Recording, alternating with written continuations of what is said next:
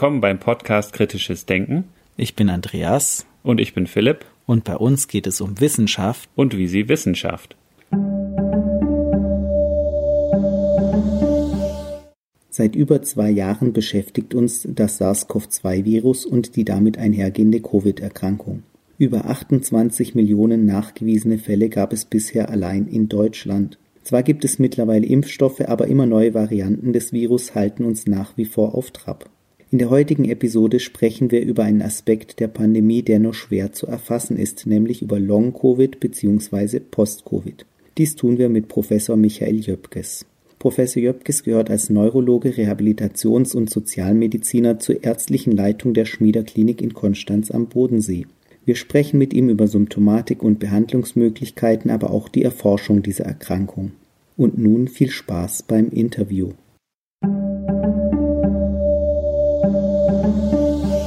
Das freut uns sehr, Herr Professor Jöpkes, dass Sie bereit sind, uns ein Interview zu geben zum Thema Post-Covid. Ich hatte schon das Vergnügen, dass Sie bereit waren, für eine Fachveranstaltung zu referieren und Jetzt sind Sie auch bereit, für den Podcast uns ein Interview zu geben. Das finde ich toll, dass Sie sich für das Thema auch so engagieren. Post-Covid oder Long-Covid, da fragen sich schon viele, was ist das eigentlich? Was kann man darunter eigentlich verstehen? Was gibt es da für Definitionen? Ja, vielen Dank, Herr Blessing. Das ist eine ganz tolle Frage zum Auftakt, denn da liegt auch bei diesem ganzen Thema schon so ein bisschen der Hase im Pfeffer. Man würde ja jetzt gerne referieren zu einer ja, Auftretenshäufigkeit, zu bestimmten Symptomen, die dazugehören und so weiter. Man muss aber so ein bisschen im Hinterkopf haben, dass das alles natürlich noch eine sehr neue Erkrankung ist und die Definition, die jetzt so eine Leitlinienkommission gegeben hat, die ist eigentlich hauptsächlich eine, die sich auf den zeitlichen Zusammenhang zwischen einer Covid-Infektion und den darauf folgenden Symptomen bezieht. Ich führe das mal so ein ganz kleines bisschen aus wenn man sich mit dem, ganz korrekt muss man ja sagen, SARS-CoV-2-Virus infiziert, dann hat man eine Initialphase, die schwerer oder nicht so schwer ausgeprägt sein kann. Fieber, Husten, Schnupfen, Geruchs- und Geschmacksverlust, das ist eigentlich immer dabei, hält im günstigen Fall einige Tage an und vergeht dann wieder. Dann hat man die akute Phase überstanden. Und das, was bei Long- oder Post-Covid dann passiert ist, dass die Symptome entweder überdauern oder dass nach einer gewissen Zeit, wo man eigentlich schon gedacht hat, okay, die Rekonvaleszenz, die ist schon gut vorangeschritten, dass dann aber neue Symptome dazukommen. Und das macht diese Erkrankung so spannend. Und wie ist das beim Post-Covid, Long-Covid? Da geht es ja um einige Wochen. Also ich habe das mal nachgelesen, ich weiß nicht, ob das aktuell ist vier Wochen, acht Wochen, zwölf Wochen, sowas um den Dreh rum nach der akuten Viruserkrankung. Und nun ist es ja ganz generell recht schwierig, so eine, also Korrelationen kann man bestimmen. Also man kann sagen, ich habe die Covid-Infektion SARS-CoV-2 positiv nachgewiesen und acht Wochen später habe ich Symptome XYZ. Aber da den Kausalzusammenhang zu schließen, das ist wahrscheinlich relativ schwierig. Sind da vier, acht, zwölf Wochen viel? Ist das noch relativ einfach, da einen Kausalzusammenhang herzustellen? Weil in meinem Laienverständnis denke ich mir drei Monate später, da kann ich ja auch sonst was noch haben, oder? Ja, genau das ist ein Kernproblem. Ja, also es gibt ja so zwei verschiedene, ähm, ich sag mal, Arten vom Symptom. Wenn Sie ein weiter bestehendes, fortdauerndes Symptom haben, was sie die ganze Zeit von der Akutphase über zwölf Wochen weiter durchschleppen, dann okay, dann ist so ein Zusammenhang relativ unmittelbar klar. Aber wie sieht es denn aus bei einem Menschen, der nach einer akuten Phase, ich sage von zehn Tagen, wo er sich abgeschlagen fühlt, dann wieder arbeiten geht und so nach 14 Tagen merkt, oh, ich bin doch nicht mehr so der Alte, ich bin nicht mehr so aufmerksam, ich bin nicht mehr so belastbar, ich bin ermüde vorzeitig. Und das sind so die, die klassischen, die häufigsten Symptome. Ja? Und Sie merken schon, das ist nicht so unfassbar spezifisches. Diese Symptome kommen auch bei anderen Erkrankungen vor. Ja? Der Neurologe denkt zum Beispiel direkt an Multiple Sklerose. Das gibt es aber auch bei Krebspatienten, die ähnliche Symptome haben. Das gibt es auch bei Menschen, die eine Depression haben. All diese Menschen fühlen sich nicht mehr so leistungsfähig, körperlich und geistig vorzeitig ermüdbar. Und in der Definition stecken neben diesen zeitlichen Bezügen auch so, so einige hm, so, so ganz lapidare Formulierungen drin, ja, wo man dann eben sagt, diese Symptome dürfen natürlich nicht durch eine andere Erkrankung erklärt sein. Aber das ist im Einzelfall wirklich schwierig. Also es gibt keine spezifischen Symptome, die man jetzt benennen könnte, die jetzt wirklich eindeutig wären im Zusammenhang mit einer SARS-CoV-2-Infektion post-Covid. Ja. ja, also mit der SARS-CoV-2-Infektion, da hat man schon bei fast allen Menschen diesen Geruchs- und Geschmacksverlust. Fast alle haben irgendwelche, wir sagen dazu immer Symptome des oberen Respirationstraktes, also Husten, Schnupfen, Heiserkeit und Fieber. Das haben eigentlich die, die allermeisten, die so einen symptomatischen Infekt haben. Beim Post-Covid dann sind die häufigsten Symptome dieser fortbestehende Geruchs- und Geschmacksverlust. Ich glaube, das ist ziemlich spezifisch. Ja, obwohl wer auch so schon mal ja einen Infekt hatte, ja, ein richtig ich sage jetzt mal platt, einen richtig ordentlichen Rotz, ja, der hat vielleicht auch danach ein paar Tage auch noch Schwierigkeiten mit dem Geruchssinn, aber nicht acht oder zwölf Wochen. Und was danach kommt, das sind schon sehr unspezifische Dinge. Kopf- und Glieder- und Muskelschmerzen. Sehr häufig. In der Genfer Studie bis zu 82 Prozent der Menschen hatten das, auch noch einige Tage nach dem Akutinfekt. Und das Symptom, was die Menschen am meisten auch an der Teilhabe am Berufs- und auch am sozialen Leben einschränkt, ist die sogenannte Fatigue. Und Fatigue ist ein Gefühl der vorzeitigen Ermüdbarkeit und Erschöpfbarkeit, sowohl geistig als auch körperlich. Was auch noch gar nicht so selten ist, ist das, was die Engländer immer Brain Fog nennen. Ja, man wird das so ein bisschen wissenschaftlich korrekter wahrscheinlich als Aufmerksamkeitsdefizite beschreiben. Also man kann nicht mehr so lange an einem Thema dranbleiben. Ziemlich große Schnittmenge mit der vorzeitigen Ermüdbarkeit. Und das sind eigentlich schon die Symptome. Und alles andere, das sind dann schon fast Raritäten, Seltenheiten. Ja? Also Covid kennt, glaube ich, weltweit mittlerweile jeder und jede. Und das ist aber ja, glaube ich, noch sehr stark so, haben viele das Bild, das ist eine, so wie Sie gesagt haben, eine Erkrankung der oberen Atemwege oder auch der Lunge. So eine Lungenentzündung, schwere Lungenentzündung und so weiter.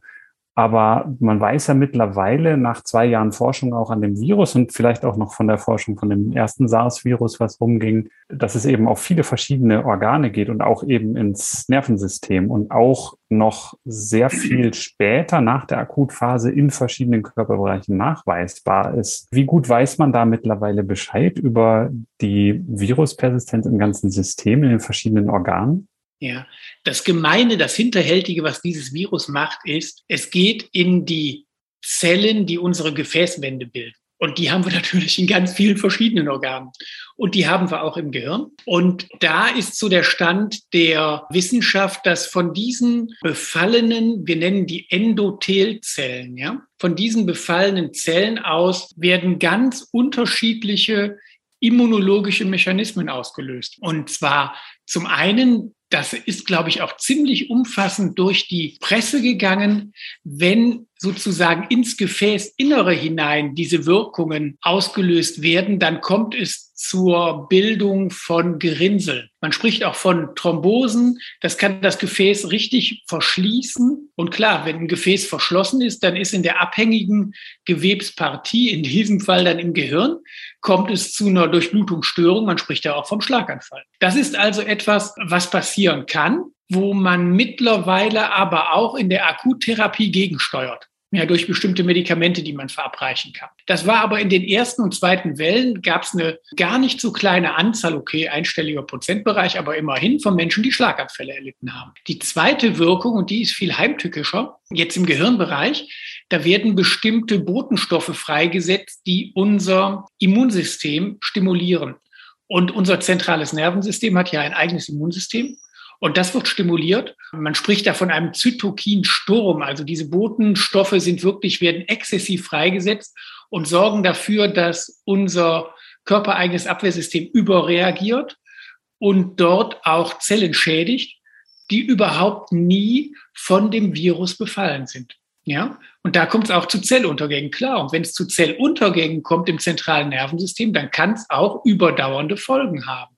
Ja, was im zentralen Nervensystem bisher nicht nachgewiesen ist, meiner Kenntnis nach, ist der Nachweis von Erbinformation von dem Virus in den Nervenzellen selber. So scheint es nicht zu sein. Es gibt so einen bestimmten Bereich im Nervensystem, der ist besonders anfällig. Und das drängt sich auch auf, nämlich das ist der Bereich in unserem Nervensystem, wo die Strukturen liegen, die Hormone freisetzen. Ja, und da muss natürlich die Schranke zwischen Gehirn und diesen Nervenzellen besonders durchlässig sein. Und das scheinen die Viren besonders zu nutzen. Und da findet man relativ viel von dieser Virus-Erbinformation, aber auch da nicht in den Neuronen, sondern in den umgebenden Zellen. Dann gibt es noch verschiedene andere Theorien mit, ist, glaube ich, auch ziemlich durch die Presse gegangen, verformten Blutkörperchen und so weiter. Aber einen, meiner Kenntnis nach jedenfalls, einen genauen immunologischen Mechanismus, der diesen Krankheitsmechanismus des Post-Covid erklären kann, den gibt es, glaube ich, nicht. Und was der hat, das ist ja genau das Gegenteil von dem, was eigentlich eine Infektion hat. Eine Infektion fängt an, dann kriege ich Fieber, dann habe ich den Höhepunkt, dann flaut es langsam ab. Post-Covid kommt nach der Infektion und eskaliert dann und wird dann immer schlimmer, immer schlimmer. Und das ist ja nicht das typische Zeichen eines viralen Infektes. Ja? Da muss also noch irgendwas anderes ablaufen. Und kann es auch sein, dass bei verschiedenen Personen eben unterschiedliche Prozesse dann ablaufen oder verantwortlich sind für die Symptome? Ja, definitiv. Das ist so. Wir sind ja vulnerabel, anfällig für unterschiedliche Erkrankungen in völlig unterschiedlichem Ausmaß, nicht? Was bei dem einen als Husten anfängt und endet, wird bei dem anderen zur Lungenentzündung. Wo bei dem einen die Viren sich in den Gefäßzellen festsetzen und ihre Botenstoffen ins Gefäßinnere aussenden, da passiert gar nichts. Beim anderen bildet sich ein Gerinnsel und es kommt zum Schlaganfall. Ja, oder auch im peripheren Nervensystem kommt es zu Schädigungen. Ja, das ist etwas, wo wie bei ganz, ganz vielen anderen entzündlichen Erkrankungen wir eine ganz unterschiedliche Anfälligkeit haben. Es gibt ja auch viele Personen, die nachher über psychische Erkrankungen klagen. Also es ist ja auch eine Belastung und Belastungen sind generell ein Risikofaktor für psychische Erkrankungen. Da könnte es sozusagen indirekt, aber möglicherweise auch direkt übers Nervensystem Zusammenhänge geben. Also da gehe ich ganz definitiv von aus. Und wir haben bei uns in der Klinik nicht wenige Long-Covid-Patienten, die aus der ersten und aus der zweiten Welle sind. Und die haben ganz klassischerweise so einen Verlauf, wie ich es eben geschildert habe, ja. Und dann haben die versucht, wieder zu arbeiten und dann hat das nicht geklappt. Und dann sind die raus und die sind zum Teil schon über ein Jahr arbeitsunfähig. Da kommt man also so langsam auch an eine Grenze, wo auch so finanziell ist dann so absehbar, irgendwann läuft Krankengeld aus. Die können auch zu Hause nicht viel machen. Viele schonen sich, weil sie das Gefühl der vorzeitigen Ermüdbarkeit haben. Und das führt natürlich auch zu Spannungen, so im klassischen Rollenverhalten. Ja, wenn ich in einer Partnerschaft lebe und ja, man sieht den Menschen ja nichts an. Die haben ja keine große Narbe, die quer durchs Gesicht geht, ja, sondern die sind da einfach nicht leistungsfähig. Das führt zu ganz, ganz vielen Belastungen. Und Belastungen, klar, haben psychodynamische Auswirkungen. Wir sind ja Menschen. Und so meine, unsere Theorie ist, dass das natürlich zu einer, einer Art Abwärtsspirale führt. Ja? Und darum in der Therapie dieser Rehabilitanten ist das für uns ein, ein ganz, ganz wichtiger Bestandteil, auch wenn wir das Organische noch nicht bis ins Letzte verstanden haben, so ist uns doch ganz wichtig, diesen Belastungssituationen und diesen psychodynamischen Reaktionen, die das dann auslöst, nachzuspüren und den, den Rehabilitanten das auch bewusst zu machen.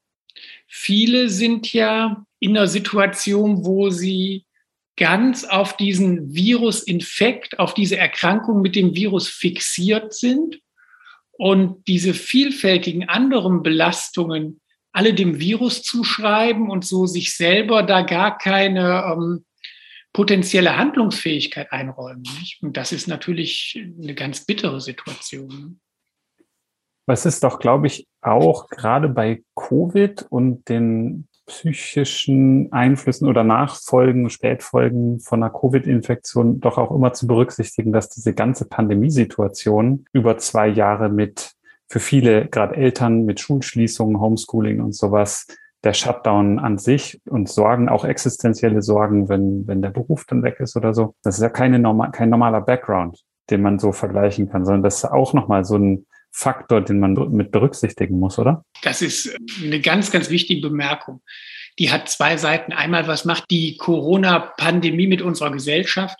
Wir haben mit Kollegen aus dem Klinikum in Singen eine Umfrage gemacht bei Corona-Infizierten, aber auch bei, ähm, so wir sagen, gematchten, also alters- und geschlechtsgleichen Menschen der Normalbevölkerung, die nicht infiziert waren und haben gefragt, gibt es denn ähm, also beim Angst- und beim Depressionsrating, wie sieht das aus? Und das ist deutlich höher als in Vor-Corona-Zeiten. Und wenn wir mit den Post-Covid-Patienten sprechen, dann sagen manche auch, und sagen vielleicht gar nicht so wenige, das, was uns eigentlich so dann gezeigt hat, dass überhaupt, dass wir an unsere Grenzen kommen, das war tatsächlich das Homeschooling, ja.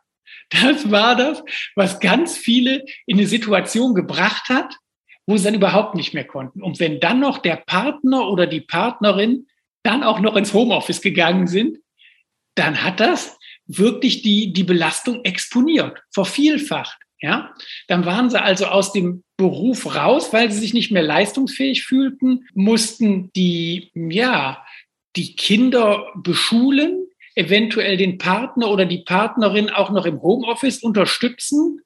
Und das alles hat die, die Symptome massiv verschärft. Ja? Ich möchte vielleicht noch ganz kurz was gerade stellen. Wenn ich sage, die Menschen fühlten sich so ermüdet und nicht so leistungsfähig, dann möchte ich bitten, dass das nicht so interpretiert wird, dass das eine Abwertung ist, dass das nur ein Gefühl ist oder so. So ist es von mir nicht intendiert. Aber manche Menschen kommen auch unter bestimmten Bedingungen in einen Kreislauf rein, wo das, was sie fühlen, nicht mehr dem, was sie können, entspricht. Und solche Mechanismen, wie wir gerade aufgezählt haben, die begünstigen das enorm. Mich würde auch noch mal interessieren von der Definition. Also wenn man sagt Post-Covid, Long-Covid, wie viele Symptome müssen da noch wie lange vorhanden sein eigentlich? Also ab wann kann man überhaupt von so einer Erkrankung sprechen? Ja, also Covid-Infekt, vier Wochen. Wenn es weiter besteht bis zwölf Wochen, spricht man von fortdauernden oder weiter bestehenden Symptomen. Danach spricht man, wenn die Symptome dann fortbestehen, vom Post-Covid nach zwölf Wochen. Long-Covid ist in der Definition jetzt so, dass es einen großen Überlappungsbereich hat und schließt auch Symptome ein, die eben nach der akuten Infektion neu auftreten. Also im Prinzip haben diese beiden Begriffe eine ganz große Überlappung. Und jetzt so in letzter Zeit, wenn ich das so richtig verfolge, hat sich eigentlich dieses Post-Covid mehr etabliert als dieses Long-Covid. Ja, für, von ganz vielen wird ziemlich synonym gebraucht, auch mit einer gewissen Berechtigung. Und was ich jetzt spannend finde, im Englischen gibt es jetzt neue Bemühungen, dass ähm, man das dann nicht Post-Covid-Syndrom nennt, sondern Post-Covid-Condition nennt. Ja, also so ein Zustand nach einer Covid-Infektion. Also das Fortbestehen von Symptomen über eine längere Zeitdauer, das kann ja auch was ganz Unterschiedliches heißen. Also ich kann zum Beispiel einfach bei Belastung außer Atem kommen. Dann schränkt mich das vielleicht nicht so sehr ein, wenn ich jetzt nicht irgendwie äh, üblicherweise jeden Tag joggen gehe oder größere Anstrengungen vor mir habe. Aber es kann ja auch tatsächlich eine ausgeprägte Fatigue-Symptomatik sein, wo ich schon bei alltäglichen Verrichtungen schnell erschöpft bin und so eine Belastungsintoleranz besteht auch gegenüber wirklich einfachen Anforderungen. Das ist ja dann auch eine große Bandbreite. Völlig richtig.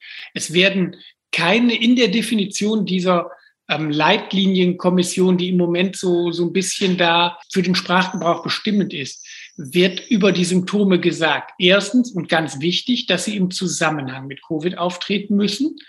Zweitens, dass es wahrscheinlich ist in der Art und Weise, dass das dadurch ausgelöst ist. Und dann eben, ja, wie lange die persistieren. Es wird nicht gesagt, wie schwer die sein müssen. Und es wird nicht gesagt, welches Organ betroffen ist oder welches Symptom da konkret gemeint ist.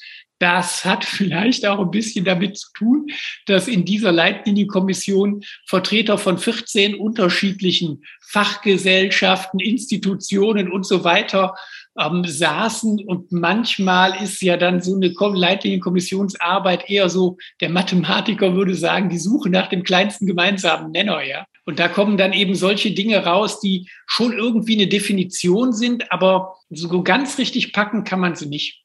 Und wenn man jetzt diese Definition nimmt, wie häufig sind denn nach einer SARS-CoV-2-Infektion solche Post-Covid-Syndrome? Ich wollte auch dieselbe Frage stellen, aber in meiner Interpretation hängt es dann wahrscheinlich auch sehr davon ab, was ich als Grundlage für die Definition nehme, auch an Schweregrad, wie häufig das dann ist. Und als Laie habe ich das so verfolgt, und gerade wenn es um, um Long-Covid oder auch Post-Covid ging, das ist für, der Term ist für mich noch relativ neu. Für mich war es immer so Long-Covid, aber ich sehe, dass da eine große Schnittmenge ist. Die Zahlen gingen da immer sehr weit auseinander, was die Häufigkeiten in der Bevölkerung anging. Und daher kam die eine Seite hat gesagt, ja, ja, das ist jetzt irgendwie eine obere Grenze und eigentlich sind es ja viel, viel, viel weniger, aber das ist ja doch dann immer auch abhängig davon, was ich als Definition zugrunde lege. Genau so ist es. Und wenn man da mal in die Studien reinguckt, die Studie, die die höchste Anzahl von Long- oder Post-Covid-Prävalenz, also Auftreten, angibt, das ist eine englische Studie, die sagt 82 Prozent. Wenn man dann genauer reinschaut, dann haben die als Symptome auch zugelassen Kopfschmerzen, Gliederschmerzen und das Ganze war zwei Wochen nach dem Ende der Akutinfektion. Wenn ich also so Post-Covid oder Long-Covid definiere und sage, wer zwei Wochen nach dem Infekt noch mal einmal Kopfschmerzen hat, der hat ein Long-Covid-Syndrom, okay, dann habe ich 82 Prozent der Menschen, die es haben. Ja? Wenn man so versucht, mal so einige Studien zusammenzuziehen aus dem europäischen Bereich, aber auch aus dem amerikanischen Bereich, da liegen wir so maximal 30 Prozent irgendwo so zwischen 15 und 30 Prozent liegen wir. Ja, wenn man wirklich auch die Symptome dazu nimmt, die über zwölf Wochen andauern und die auch wirklich eine Relevanz haben. Und diese Zahlen müssen wir wahrscheinlich massiv revidieren mit dem Auftreten der Omikronwelle. Da gibt es jetzt erste Hinweise für, kann ja auch noch nicht mehr als erste Hinweise geben, weil so lange gibt es die ja noch nicht, dass es da deutlich weniger ist. Da gibt's ja auch schon wieder verschiedene Untervarianten, aber bei dem BA1, BA2, was so jetzt die Wellen ausgemacht hat, da tritt Long-Covid oder Post-Covid weniger häufig auf. Da gibt's erste Hinweise für, dass ja. es da deutlich ja. weniger häufig auftritt, ganz genau. So eine Größenordnung da, weniger oder? Das ist jetzt alles noch total spekulativ, ja. aber deutlich weniger. Ja, also überhaupt nicht in überhaupt nicht vergleichbaren Größenordnung. Und da gibt es dann auch jetzt schon die ersten Spekulationen, ob es daran liegt, dass so viele Menschen geimpft waren, beziehungsweise schon mal einen Infekt hatten, oder aber, dass man auch die besonders Anfälligen schon durch waren. Aber das ist natürlich die Bücher nicht geschlossen, sondern werden gerade geöffnet. Mhm, da kommen ja auch immer wieder neue Studien. Und die Schwierigkeit ist ja auch, welche Population dann betrachtet wird. Wenn ich jetzt mir eine Population anschaue, die hospitalisiert war, dann habe ich wahrscheinlich eine höhere Rate an Post-Covid-Syndromen. Da gibt es einen gewissen Zusammenhang mit der Krankheitsschwere und wenn ich das recht erinnere, ist es aber bei den jüngeren Leuten ist der Zusammenhang geringer. Ja, und das finde ich einen ganz, ganz wichtigen Punkt. Aber da ist dann die Frage, was ist wirklich Post-Covid? Ja, alle Menschen, die einen schweren Atemwegsinfekt haben, so schwer, dass die auf die Intensivstation kommen und beatmet werden müssen. Und das nicht nur für zwei, drei Stunden, sondern wirklich über Tage oder über Wochen. Die tragen Schäden davon. Ähm, wir sprechen da von ICU Acquired Weakness, also durch den Intensivstationsaufenthalt erworbene Schwäche. Da wissen wir, dass bereits nach zwei, drei Tagen es Veränderungen im peripheren Nervensystem, in der Muskulatur gibt, die abbauen. Dann kann es natürlich auch noch in diesen Extremfällen auch zu Sauerstoffunterversorgung vom Gehirn kommen, ja. Und diese ganz schweren Fälle, die haben natürlich ganz andere Verläufe als diese, die nicht hospitalisiert waren, die wir jetzt bis gerade besprochen haben, ja. Und da ist es ja klar, dass jüngere Menschen mit einem kräftigen Immunsystem überhaupt mit einer kräftigeren Grundsubstanz von solchen Dingen sich schneller erholen. Der, der junge Körper regeneriert sich schneller als der ältere oder multimorbide.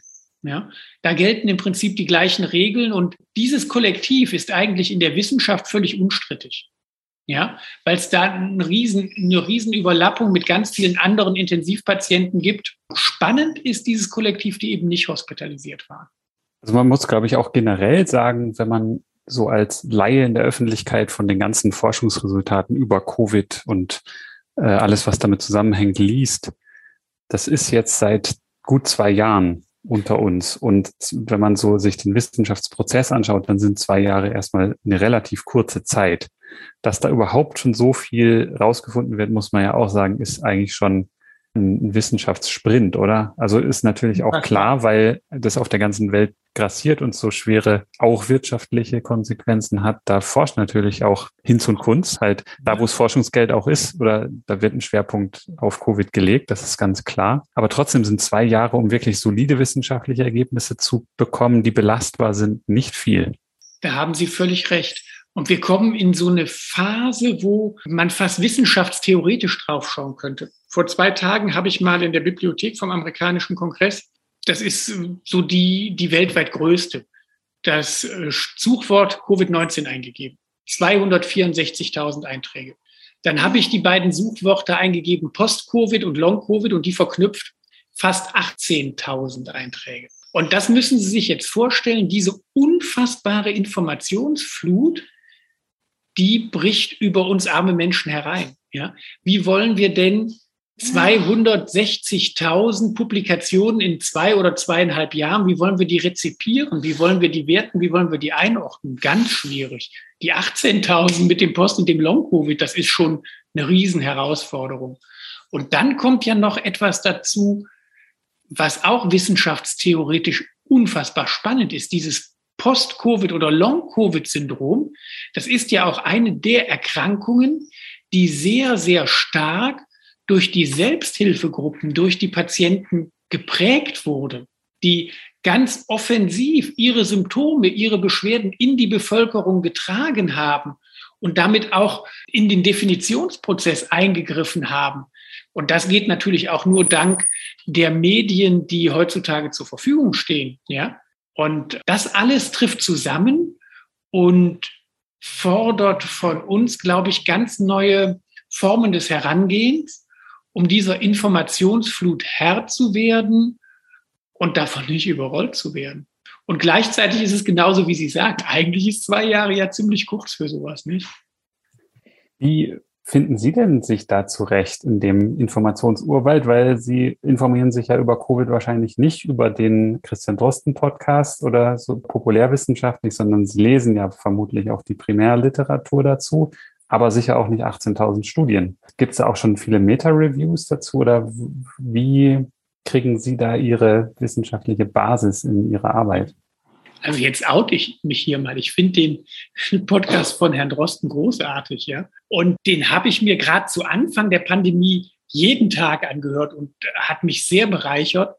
Und dann bekommt man auch so eine Idee, wo man da mal nachschauen kann. Nur jetzt ich so als Rehabilitationsmediziner, ich schaue natürlich so, was diese akuten Dinge angeht, schaue ich in die ganz großen Zeitschriften rein. Also da gibt es ähm, Lancet Neurology, Lancet Psychiatry. In JAMA gab es einen tollen Artikel, Nature Science, also so diese richtig ganz großen Journals, die auch da gute Reviews machen. Und das ist so, so dieser Akutteil. Und dann interessanterweise diese Reha-Medizin da, ja, da spricht man auch viel mit Leuten, die man gut kennt und fragt die, was hast du denn gelesen? Ja, das, das ergibt sich dann so. Und da habe ich mich unfassbar viel ausgetauscht mit dem Professor Tegenthoff aus Bochum, ja, der da für die Berufsgenossenschaften solche Begutachtungszentren jetzt ähm, hochgezogen hat. Das ist ja für, für die Berufsgenossenschaften über 100.000 Infizierte im Gesundheitswesen ein Riesenproblem. Wie, wie kann man das alles einschätzen? Ja. Und ähm, dann mit, mit anderen Leuten, die ich auch so aus der, der Reha-Szene kenne. Ich habe das Riesenglück, mit Professor Christian Detmers zusammenarbeiten zu dürfen in Konstanz, der sich seit Jahrzehnten mit Fatigue-Forschung bei MS befasst hat und da über ein unglaubliches Wissen verfügt. Und ja, sind schon so, also ich merke auch bei mir selber, sind so ein bisschen alternative Strategien. Wenn ich jetzt mich wirklich versuchen würde, durch diese 18.000 da durchzuwühlen, das wäre schwierig. Ich schaue so auf so ein paar Namen, die ich kenne und denen ich vertraue, denen folge ich dann mal so in der Literatur Vita sozusagen. Und ja, man hat kein gutes Gefühl dabei. Ne? Das ist alles so viel. Ja? Ja, dass man da wie was verpasst oder irgendwas übersieht. Und, ja. und klar, das ist schwierig, weil es eben jetzt in so einer kurzen Zeit so viel passiert und so viel publiziert wird, was natürlich einerseits gut ist und andererseits eine Überforderung dann eben auch, um das zu verarbeiten. Ja.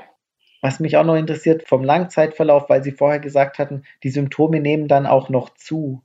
Aber insgesamt ist langfristig dann die Prognose schon in der Regel günstig. Ja, dafür ist die Erkrankung zu jung, um das sagen zu können. Okay. also die Menschen, die zu uns zur Reha kommen, viele von denen haben auch mit ihren Kostenträgern, mit ihren potenziellen Kostenträgern für die Rehabilitation so ein bisschen, ja, eine längere Zeit gebraucht, bis sie die Rehabilitation bewilligt bekommen haben, auf der einen Seite. Und auf der anderen Seite gibt es auch nicht wenige, die die Kostenträger lange drängen mussten, bis die die Reha angetreten haben. Also die, die da zu uns kommen, das ist natürlich, sind nicht alle Long- oder Post-Covid-Patienten, aber die haben schon Krankengeschichten von anderthalb Jahren. Und das wird immer kritischer, genauso wie Sie es eben gesagt haben, wegen der Belastungen. Die Belastungen werden immer mehr. Ja? Und das führt dann in so eine Abwärtsspirale. Ich sage Ihnen mal ein Beispiel. Wir hatten eine Dame, die hat dann von mehreren Leuten geraten bekommen, sich zu schonen. Und wenn ich mich schone, auch als Gesunder, und ich schone mich nur noch, dann werde ich natürlich dekonditioniert. Ja, also sie hat das Sofa fast nicht mehr verlassen. Auch der Partner war da ganz hilfreich, hat ihr fast alles abgenommen. Sie hat sich dann vom Sofa ins Schlafzimmer, vom Schlafzimmer ins Sofa immer noch geschleppt und wurde immer müde und wurde immer schlapper und hat gesagt, zu Hause konnte ich nicht mal eine Stufe Treppe gehen. Ich habe es mir auch nicht zugetraut. Und die haben wir dann bei uns auf Laufband gestellt und die konnte dann eine Stunde am Stück fünf Kilometer gehen. Also mit der Geschwindigkeit von fünf Kilometer pro Stunde gehen, was ordentlich ist, ja. Die hatte sich also durch diese Art des Copings, durch diese Art mit den Symptomen mit der Erkrankung umzugehen, in eine Situation gebracht, die immer schlechter geworden wäre. Und wenn sie das so weitergemacht hätte, immer nur zwischen Sofa und Bett hin und her, das wäre im Desaster geendet, ja. Wobei jetzt auch, sag ich mal, in der, in der Reha-Klinik dann eher die Fälle eben auch aufschlagen, die dann eher schwerer betroffen sind und wo es dann eben auch längere Verläufe gibt. Also die Personen, wo sich dann nach zwei, drei, vier, sechs Monaten bessert, die nicht so schwer beeinträchtigt sind, die kommen dann auch eben nicht in die Reha-Klinik. Ja, so ist es. Wir haben auch manchmal Menschen, die schon nach drei Monaten zu uns kommen, aber das sind echt die Ausnahmen. Die meisten sind länger und der Klassiker ist wirklich, sind länger aus dem Job raus. Durchschnittsalter so irgendwo zwischen Mitte 40 und vielleicht 50. Ganz weit überwiegender weiblicher Anteil. Wir haben so eine Untersuchung gemacht, wo wir das mit dem Laufband, was ich gerade berichtet habe, mal genauer ausgewertet haben. Da waren von 29 Teilnehmern, Teilnehmerinnen, muss ich besser sagen, 25 Frauen. Ja, das hatte die auch die äh, Frau Katharin Gebhardt, die wir mal interviewt haben zum Thema Gendermedizin. Da war das auch gerade, hatte sie eine Studie kurz vor der Publikation oder gerade publiziert, wo sie gesagt hat, Long Covid trifft hauptsächlich die Frauen. Ja. Warum ist das so? Also da kann Ihnen jetzt keiner eine definitive Antwort geben, weil ja keiner weiß, was von Covid ist. also das wäre jetzt ganz vermessen, nachdem ich Ihnen ebenso gesagt habe, was es so für Bausteine gibt und was wir alle noch nicht wissen, kann ich Ihnen jetzt natürlich keine Begründung geben. Aber ich sag mal so, der Engländer sagt immer educated guess, ja, also so, so ein informiertes Raten. Wenn ich mir dieses Kollektiv anschaue und ich halte das neben das klassische Kollektiv einer psychosomatischen Klinik, dann ist das total ähnlich. Einfach nur jetzt von der Alters- und von der Geschlechtsverteilung her. Ja? Und es gibt Untersuchungen, die zeigen, dass 30 Prozent der Menschen eine Anfälligkeit haben für dieses Long-Covid-Syndrom. Also 30 Prozent der Covid-Infizierten haben da eine Anfälligkeit von. Und aber von diesen 30 Prozent gibt es Untersuchungen, dass bis zu zwei Drittel vorher schon einmal psychotherapeutischen Behandlungsbedarf hatten. Das heißt, so ist jetzt mein Bild von der Pathophysiologie, ohne dass ich es beweisen kann, ja, dass es da einen organischen Kern gibt, über den wir leider noch nicht, noch nicht alles wissen.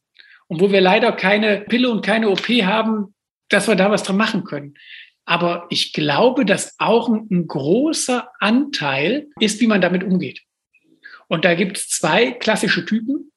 Das eine sind die sogenannten forcierten Bewältiger. Das sind die, die immer Augen zu und durchmachen. Ja, egal was kommt, alle Gefühle werden verdrängt. Ich schaffe das und dann scheitern die. Und wenn die scheitern, dann geht es ganz tief abwärts. Und das zweite sind die, wo ich Ihnen eben dieses Beispiel gesagt habe, das zweite sind die Schoner. Auch häufig gar nicht so aus Selbstantrieb, sondern weil es ihnen von ganz vielen Leuten geraten wird. Du musst dich schonen. Und das ist ja auch total richtig. Wenn ich einen viralen Infekt habe in der Akutphase, dann ist das total richtig, dass ich mich schone, ja, weil da braucht ja mein Immunsystem alle Energie, um mit den Viren zum Beispiel fertig zu werden, ja. Aber dann, wenn ich in der Rekonvaleszenz bin, dann kann eine übermäßige Schonung natürlich auch der Rekonvaleszenz im Wege stehen. Und das ist so einer der Ansatzpunkte, den wir bei uns in der Rehabilitation so gefunden haben, dass wir mal genau schauen, also dass wir diesen organischen Teil nachvollziehen und glauben und trainieren auch. Ja, die Menschen bekommen Aufmerksamkeits- und Konzentrationstraining und bekommen auch motorisches Training, ja, werden konditioniert. Aber wir versuchen eben auch mal hinzuschauen, was sind da für Belastungen aufgetreten? Und wir versuchen auch mal hinzuschauen, wie geht ihr damit um? Und wie kann man das vielleicht noch anders machen, um die da auf ein anderes Gleis zu setzen? Und damit können wir ja nicht Long- oder Post-Covid heilen. Aber wir können den Leuten vielleicht dem einen oder anderen einen Weg zeigen, wie er mit den Einschränkungen, die er hat, besser umgehen kann, als er es bisher gemacht hat. Das heißt, in der Behandlung ist so ein Teil des Trainieren, Üben, wieder aufbauen und der Umgang mit den Symptomen und Beschwerden das ist auch ein wesentlicher Aspekt. Wobei ich auch gehört habe, diese Belastungsintoleranz, dass es da auch einen gewissen Unterschied gibt zu dieser Fatigue, die man auch bei MS oder anderen Erkrankungen kennt. Insofern, dass tatsächlich bei einer Überlastung dann anschließend so wie eine Art Crash und erhöhte Erholungszeit notwendig ist. Ja. Wo man dann auch wieder vorsichtig sein muss, ne? dieses Austarieren, wie viel Training, Belastung kann man machen und wann ist es zu viel. Ja, PEM, Post-Exertional Malaise, ja. Also sozusagen eine relativ geringfügige Belastung löst das Gefühl einer vollständigen Leistungsunfähigkeit aus. Ja, man ist so kaputt, also ich sage es jetzt mal so ein bisschen plastisch, ich gehe 500 Meter und fühle mich dann aber, wie wenn ich einen Marathon gelaufen wäre. Und diese Post-Exertional Malaise ist schwierig zu messen. Wenn die Menschen sagen, ich fühle mich total müde und kaputt und groggy und ich kann nichts mehr machen, dann gibt es keine Messung der Hirnströme oder keinen Blutwert, der mir anzeigt, okay, das ist jetzt wirklich so und die brauchen jetzt einfach mal ihre Zeit und die müssen in Ruhe gelassen werden. Oder der mir sagt, hm, vielleicht sind die ja doch leistungsfähig und trauen sich nur nicht zu und schaden sich damit selber. Und darum sind wir im Moment dabei, mal bei einer Gruppe von diesen ähm, Long-Covid-Patienten uns mal den Stoffwechsel ganz genau anzuschauen. Das heißt, wir setzen die aufs Fahrrad auf so ein Ergometer und belasten die so richtig aus, wie es der Sportmediziner macht, so richtig mit Laktattests und wir messen Sauerstoff über eine Maske und wir messen über so ein neues Verfahren, kann man es Myoglobin, also wie viel Sauerstoff in der Muskulatur ankommt. Und dann schauen wir mal, wie viele von diesen Menschen denn danach eine Post-Exertional Malaise bekommen und wie die Werte bei denen waren. Und bisher ist das bei unseren Rehabilitanten nicht so häufig. Es kommt vor, dass manche dann wirklich ein, zwei, drei Tage da im Bett liegen, aber es ist nicht der Regelfall. Ich kann jetzt da schwierig so Zahlen sagen, aber so mein gefühltes Wissen wäre vielleicht maximal ein Fünftel, ja. Maximal. Wir haben einen Kollegen in so einer großen Studie einer psychosomatischen Klinik in Berlin, der Professor Kölner, der sagt, bei den letzten 50 Patienten hätte er es gar nicht beobachtet. Und die machen ein bisschen ähnliches Programm. Also auch da ist das Problem, es ist nicht so ganz genau definiert. Und wir haben keinen Parameter, der uns das so auf eine wissenschaftlich leicht zugängliche Weise in unserer Verdachtsdiagnose bestärkt. Und deswegen müssen wir genau hingucken. Das ist ja, glaube ich, generell noch so, wenn ich mir die organische Seite wieder anschaue und da über Therapie spreche, dann habe ich einen ganz klaren Parameter irgendwie. Da ist das Virus, Nachweis davon. Da habe ich die Impfstoffe, die das, die Infektion überhaupt verhindern sollen. Oder ich habe Virostatika, die dann die Ausbreitung verhindern sollen, wenn schon das Virus ausgebrochen ist. Aber gerade wenn ich dann in den Bereich gehe, in die Rehabilitationsmedizin, dann klingt es schon so, als wären da grundsätzlich mal verschiedene Ebenen, also nochmal das Organische, aber auch die psychische Belastung und da dann auch so viele Parameter und gerade bei den psychischen Belastungen ja auch sehr viel, was subjektive Komponenten hat, wo dann, Sie haben das Stichwort gesagt, die Messbarkeit enorm schwierig wird. Meine Frage wäre da, wie gehen Sie da vor? Aber Sie haben es, glaube ich, auch zum Teil schon beantwortet, weil Sie mal schauen, was stoffwechseltechnisch genau passiert, Laktat, Sauerstoffsättigung und so weiter. Und wird das dann begleitet gleichzeitig mit Fragebögen oder wie, genau. wie gehen Sie da vor? Genauso ist es. Wird begleitet mit Fragebögen. Und was wir auch machen, wir wissen ja von der multiplen Sklerose-Forschung, dass wenn ich wirklich eine ausgeprägte Schädigung, bei der multiplen Sklerose ist ein Entzündungsherd, beim Schlaganfall ist eine Durchblutungsstörung, wenn ich also im motorischen Teil meines zentralen Nervensystems eine Schädigung habe und dann bewege ich mich und ich ermüde vorzeitig, dann tue ich das auf eine charakteristische Art und Weise. Ja, dann ermüde ich nicht, wie der Marathonläufer ab Kilometer 35, sondern dann bekomme ich charakteristische Muster von meinen ja, Bewegungstrajektorien, von meinen Bewegungsspuren. Und zwar haben die dann eine riesige Varianz. Dann ist kein Schritt mehr wie der andere, dann hängt der Fuß, dann habe ich bestimmte Gleichgewichtsauffälligkeiten.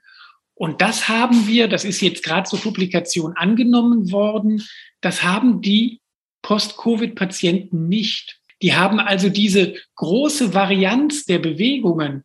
Wenn die ermüden, haben die nicht.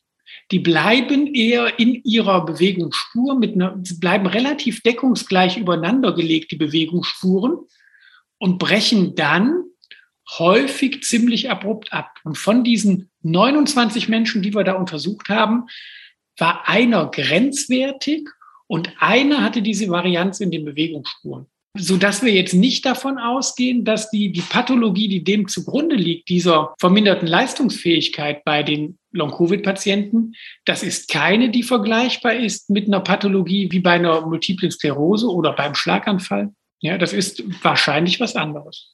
Und was man vielleicht auch noch erwähnen kann, dass solche langfristigen Folgeprobleme nach Infektionskrankheiten ja durchaus auch bekannt sind. Also bei Virusinfekten es gibt ja schon beim Epstein-Barr-Virus pfeifersches Drüsenfieber. Da gab es schon immer solche Patienten, die dann über langfristige Schwierigkeiten geklagt haben. Also es ist nicht ganz neu insofern, dass man sagt, das SARS-CoV-2-Virus ist da jetzt so speziell.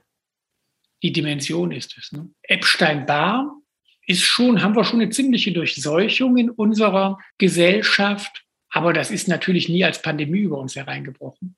Und da gab es dann nicht auf einmal Zahlen, wo wir ja in, in Spitzenzeiten von Tausenden von Inzidenzen in den letzten sieben Tagen gesprochen haben. Ja, das war, war ja immer viel weniger. Die Menschen, die aus dem Epstein-Barr-Virus-Infekt heraus so etwas entwickeln wie diese Fatigue, ist auch viel, viel geringer. Also scheint es da schon auch was pathophysiologisches, spezifisches für dieses SARS-CoV-2 zu geben. Ja, dann ganz schwierig finde ich dann auch die Abgrenzung oder diese Überlappung, die immer angedeutet wird mit dem chronischen Fatigue-Syndrom. Ja, da werden dann häufig verschiedene kanadische Kriterien angeführt, die auch viele von den Corona-Patienten oder Post- oder Long-Covid-Patienten angeben. Aber diese, also was dem Ganzen fehlt, ist sowas Messbares. Ja, wenn jemand eine Leberentzündung hat, hat er erhöhte Leberwerte. Also das wäre traumhaft. Oder wenn jemand eine Multiple Sklerose hat, dann mache ich eine Kernspintomographie, sehe die Herde und sehe im Liquor sehe ich dann den Befund. Oder wenn jemand einen Schlaganfall hat, mache ich ein Bild vom Kopf und sehe, ah ja, da, ne, oder schaue mir die Gefäße an. Und das haben wir nicht. Und die Beschwerden sind unspezifisch. Und deswegen stochern wir so ein bisschen mit Stangen im Nebel. Das heißt, wenn wir vielleicht nochmal dahin zurückgehen, wir haben es ja vorhin schon ein bisschen angesprochen. Sie sind in der Reha-Klinik. Wie behandeln Sie denn jetzt konkret, wenn Sie sagen, Sie haben Patienten da, die diagnostiziert Long- oder Post-Covid haben? Wie finden Sie da eine Therapie für die einzelnen Personen heraus und wie läuft die dann ab? Wie lange sind die da bei Ihnen? Das ist eigentlich gar nicht so schwierig. Weil wenn jemand aus welchen Gründen auch immer Aufmerksamkeits- und Konzentrationsdefizite hat, dann haben wir etablierte Methoden, um das zu trainieren in der Neuropsychologie. Und da würde man auch einen Schlaganfallpatienten nicht anders als einen Multiple Sklerose-Patienten behandeln. Ja? Und so behandeln wir auch die Long-Covid-Patienten. Wenn jemand dekonditioniert ist, egal aus welchen Gründen, dann gibt es natürlich sportwissenschaftliche Anleitungen, wie ich den wieder rekonditioniere, wieder fit mache, natürlich unter Beachtung bestimmter medizinischer Aspekte. Wobei ich fairerweise sagen muss, diese Long-Covid-Patienten, die zu uns kommen, die sind durch ja von Lungenfachärzten und Kardiologen in der Regel mehrfach gesehen worden, ganz gut untersucht und nach dem unserem jetzigen Wissensstand praktisch nicht betroffen. Es gibt auch welche, die Probleme mit dem Herzen haben. Es gibt auch welche, die Probleme mit der Lunge haben, die auch in spezifischen Kliniken behandelt werden. Aber das sind in den seltensten Fällen die, die so einen ganz leichten Verlauf hatten.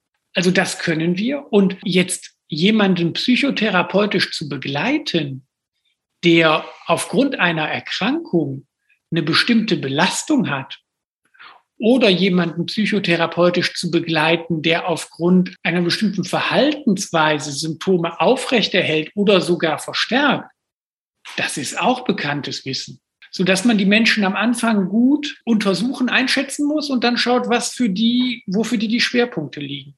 Aber so jetzt in der Rehabilitation glaube ich gar nicht, dass wir so ähm, da jetzt ganz neue und eigene Therapien für die Menschen entwickeln müssen. Ich glaube, der Mix macht.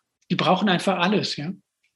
Das heißt, das ist, sind eigentlich gute Nachrichten für Long-Covid, Post-Covid-PatientInnen, dass die Therapien eigentlich da sind und dann in so einer spezifischen Reha-Klinik dann auch das Richtige gefunden wird, um die Aussichten dann. Ja, weil die kommen ja aus einer verzweifelten Situation, nicht? Die denken, ich hatte das Virus und jetzt wird alles schlechter und wird alles schlechter und real wird das ja auch. Das ist ja nicht nur ein Gefühl, sondern es wird ja alles schlimmer und noch schlimmer und noch schlimmer.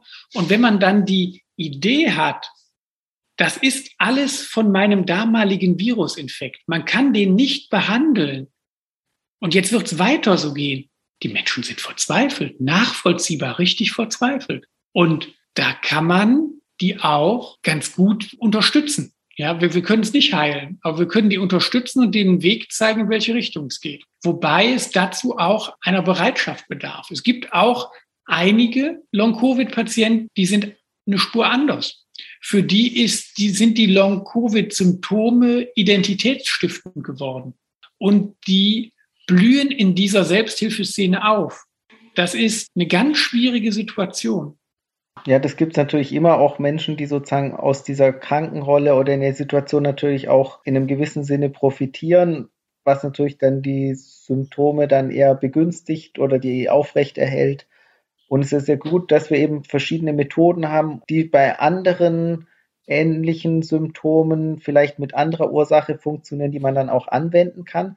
Aber es wäre ja auch schön, wenn wir wissen, es gibt bestimmte pathophysiologische Mechanismen, dass man da gezielt einsetzen könnte mit Medikamenten oder da bestimmte Abläufe unterbrechen könnte, sage ich jetzt mal bei dem Zytokinsturm oder ähnliches, dass man vielleicht da irgendwo auch ursächlicher rangehen könnte, wäre natürlich wünschenswert. Ja, natürlich, das unterschreibe ich zu jeder Zeit und mehrfach.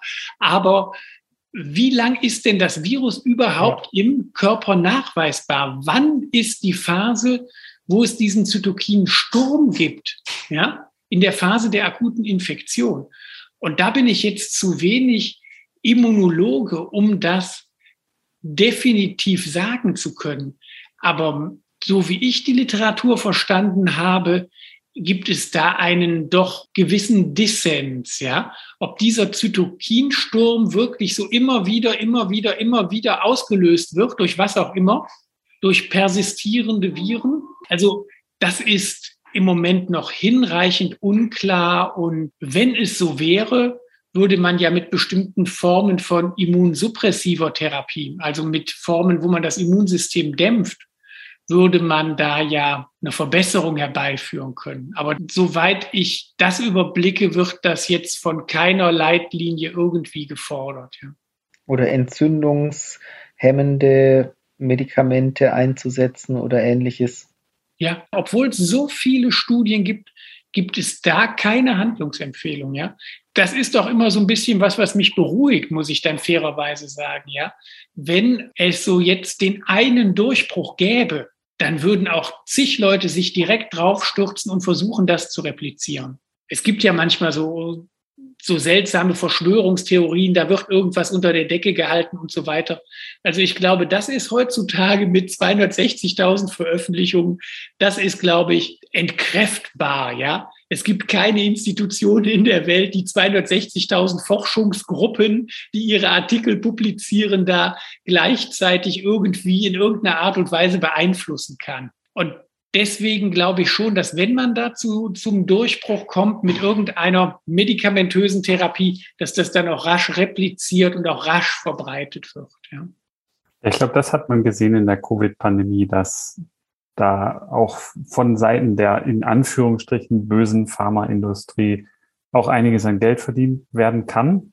Kann man separat darüber streiten, wie gut oder richtig das ist. Aber jetzt für die, für die Gesellschaft bei uns ist es erstmal ein Segen, dass überhaupt so schnell in der Geschwindigkeit auch ein Impfstoff entwickelt wurde. Da sind wir, glaube ich, alle ganz, fast alle ganz froh drüber ich glaube, die Leute, die da verschwörungstheoretisch denken, denen reichen auch 260.000 Veröffentlichungen, egal wo die herkommen, nicht. Aber wenn man, wenn man ein bisschen evidenzbasiert denkt und ein, ein bisschen wissenschaftlich fundiertes Weltbild hat, dann lässt man sich da, glaube ich, sehr gut von überzeugen. Ja. Und natürlich, wenn man mehrere Milliarden von Impfdosen verimpft, dann wird es auch Krankheiten geben, die im zeitlichen Zusammenhang zu einer Impfung auftreten. Ja. Und jetzt für den neurologischen Bereich war das viel so dieses Guillain-Barré-Syndrom, was da in Rede stand. Also eine entzündliche Erkrankung des peripheren Nervensystems mit aufsteigenden Lähmungen. Und da gibt es jetzt doch einige Untersuchungen, die gezeigt haben, dass das nicht häufiger aufgetreten ist. Und klar, es ist eine gar nicht so seltene Erkrankung und darum tritt die immer wieder auch mal nach einer Impfung auf. Vielleicht gibt es ja auch in Einzelfällen das. Ja, will ich auch gar nicht bestreiten, dass das wirklich dadurch ausgelöst wurde, aber Massenphänomene sind das sicher nicht. Wobei ich auch gehört habe, dass jetzt die Impfung für das Post-Covid-Syndrom gar nicht so viel bringt wie jetzt gegen die akute Erkrankung selbst. Also da hat man sich eigentlich auch mehr erhofft gehabt.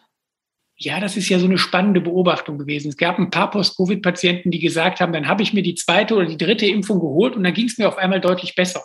Es gibt aber auch einige, die sagen, dann habe ich mich entgegen meiner eigenen Überzeugung nochmal impfen lassen und dann ging gar nichts mehr. Also da sind so diese Narrative ganz unterschiedlich und ich persönlich kenne da jetzt keine große Arbeit, die das mal verglichen hat oder die da einen Effekt gezeigt hat, dass eine Impfung jetzt das Post-Covid wirklich nachhaltig deutlich besser macht oder deutlich verschlimmert. Das, was ich da kenne, das ist da eher so im, im Rauschen untergeht.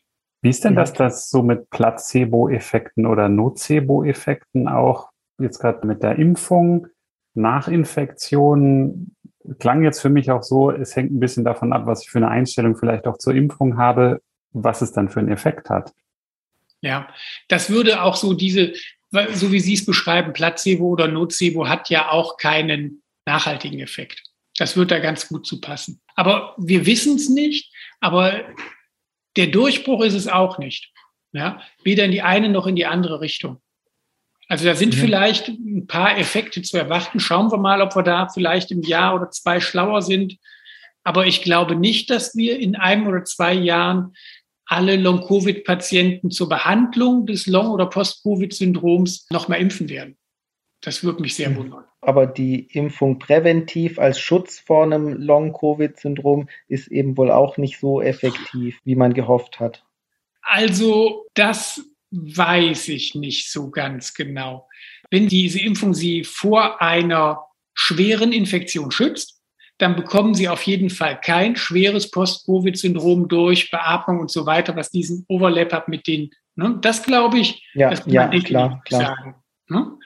Und ob diese Impfung Sie vor der Long-Covid-Variante schützt, die man erlangt, wenn man nicht hospitalisiert war, da gibt es, glaube ich, noch keine ganz einheitliche Meinung zu. Ja? Mhm. Eher, vielleicht eher nicht. Ja? Es ist, ist immer, immer schwierig, welche Populationen schaut man, welche Varianten waren zu welchem Zeitpunkt und wie war der Immunstatus, der Impfstatus zu verschiedenen Messzeitpunkten. So wie ich es verstanden habe, gab es aber jetzt Daten aus England, die eben gezeigt haben, dass es eben nicht so günstig ist. Es bietet wohl einen gewissen Schutz, aber eben nicht so erfreulich, wie man sich gewünscht hätte, dass man sagen könnte, ihr müsst euch jetzt einfach nur impfen und dann bekommt ihr auch kein Post-Covid. Das wäre natürlich das Optimale, was man sich ja. wünschen würde. Ne? Ja, so würde ich die, so würde ich die Literatur auch interpretieren. Ja. Vielleicht nur einen Aspekt da hinzugefügt. Da man aber, wenn man geimpft ist, den Infekt mit einer geringeren Wahrscheinlichkeit weiter überträgt, schützt man dadurch vielleicht andere Formen von Covid. Ganz grundsätzlich denke ich, ist die Impfung gegen Covid eine, eine sehr effektive und empfehlenswerte Bevölkerungsschutzmaßnahme, ob jetzt vor der Covid-Infektion oder auch in der Folge von Post-Long-Covid. Ja. Und man schützt sich selbst vor einer schweren Erkrankung. Also das ja. ist ja, das ist eins, was definitiv klar ist ja. und dass es ähm, hilfreich ist. Muss man nochmal betonen. Das ist großartig, oder? In so kurzer Zeit sowas Tolles geschaffen zu haben, das ist, und das dann auch so mit allen Schwierigkeiten, die es bei der Verteilung gab. Ja, aber das hat so vielen Menschen das Leben gerettet. Unglaublich. und auch in der Verteilung noch gibt. Ich meine, das muss man auch dann, aber das ist wieder ein anderes Thema Covid, die Pandemie als weltweites Phänomen und die ja. Impfquoten in, in vielen Ländern, die jetzt nicht Mitteleuropa oder Europa und USA sind, die sind noch sehr gering. Gerade wenn man nach Afrika schaut, ja. da sind, ist der Impfstatus sehr viel geringer und dadurch natürlich auch dann das Post-Long-Covid-Risiko vermutlich noch sehr viel höher für viele Menschen. Ja, und da schließt sich so ein bisschen der Kreis zu dem, was Sie so relativ am Anfang gesagt haben, was uns noch viele Jahre begleiten wird, nicht? Solange wir solche Ausbrüche sehen. Ein Ausbruch ist ja sozusagen der Katalysator für die Entstehung neuer Varianten. Ja? Solange wir also auf der Welt immer noch Ausbrüche haben und wir sind mittlerweile so vernetzt, dann landen die auch überall. Vielleicht in einem Land früher, vielleicht im anderen Land später. Und das ist wirklich so paradigmatisch eine Erkrankung, die wir nur in den Griff bekommen, wenn wir die auf der ganzen Welt in den Griff bekommen. Und wenn wir da verschiedene Länder abhängen von Impfmöglichkeiten etc., dann ist das mittelfristig ein Schuss ins eigene Knie. Und man muss auch sehen, die Herausforderung auch allein schon in Deutschland ist ja enorm, wenn man sich denkt, wie viele Personen Post-Covid-Syndrom zeigen unabhängig, wie man das jetzt definiert und wie genau die Zahl ist, aber es sind nicht wenige, so dass man ja sagen muss, bei einer entsprechenden Durchseuchung in der Bevölkerung muss man annehmen, dass wir hier mit Patientenzahlen zu tun haben, die irgendwo zwischen MS und Parkinson liegen. Ja. Also da ist jetzt plötzlich eine neue Gruppe von Patienten aufgetreten, die rasch ansteigt innerhalb von einer kurzen Zeit und die brauchen ja auch Behandlung. Das ist eine Wahnsinnsherausforderung. Ja. Und wie Sie das eben gesagt haben, wir wissen noch gar nicht gut, wie die Langzeitprognose ist. Ja? Wird das so sein wie zum Beispiel bei den Postpolio-Patienten, die dann lebenslange Betreuung brauchen? Oder wird das so sein, wie im günstigsten Fall, dass das jetzt aufpoppt, dass wir die Menschen behandeln können und dass der allergrößte Teil von denen dann wieder ins normale Leben zurückgehen kann, ja, und nur ein kleiner Teil übrig bleibt, der da therapieresistent ist. Das ist zurzeit alles noch höchst spekulativ. Ja, ich denke, an der Stelle ist es ein spannendes Thema. Also ich denke, Tag für Tag kommen ja auch neue Studien, die wieder neue Facetten beleuchten, die wieder neue Erkenntnisse bringen. Also ein Thema, das wir sicher auch mal wieder aufgreifen können in der Zukunft und dann vielleicht auch mit Antworten, die vielleicht mehr Gewissheit mit sich bringen. Das kann man noch gar nicht so sagen, wie sich das jetzt entwickelt. Vieles bleibt eben noch offen. Es ist spannend. Ich denke, für uns war es auch wichtig, das Thema jetzt im Podcast auch nochmal aufzugreifen, weil es gibt Betroffene und das ist eben auch nicht ganz selten. Und es gibt auch viele Menschen, die kennen jemanden, der betroffen ist. Da ist sicher auch ein Informationsbedarf, auch für mich jetzt, daher auch im fachlichen Bereich, weil ich entsprechend auch Patienten sehe, die betroffen sind. Daher vielen, vielen Dank für die vielen Informationen und auch die praktischen Beispiele aus dem Alltag und auch die Hintergründe, wie Studien aufgebaut werden, wie Sie sich informieren und die vielen Informationen, die Sie unseren Hörern und uns mitgeben konnten. Vielen Dank. Ja, mir war es eine Freude, hat viel Spaß gemacht und wer weiß, in ein, zwei Jahren gerne wieder. Toll. Sehr gerne und vielen Dank. Vielen Dank.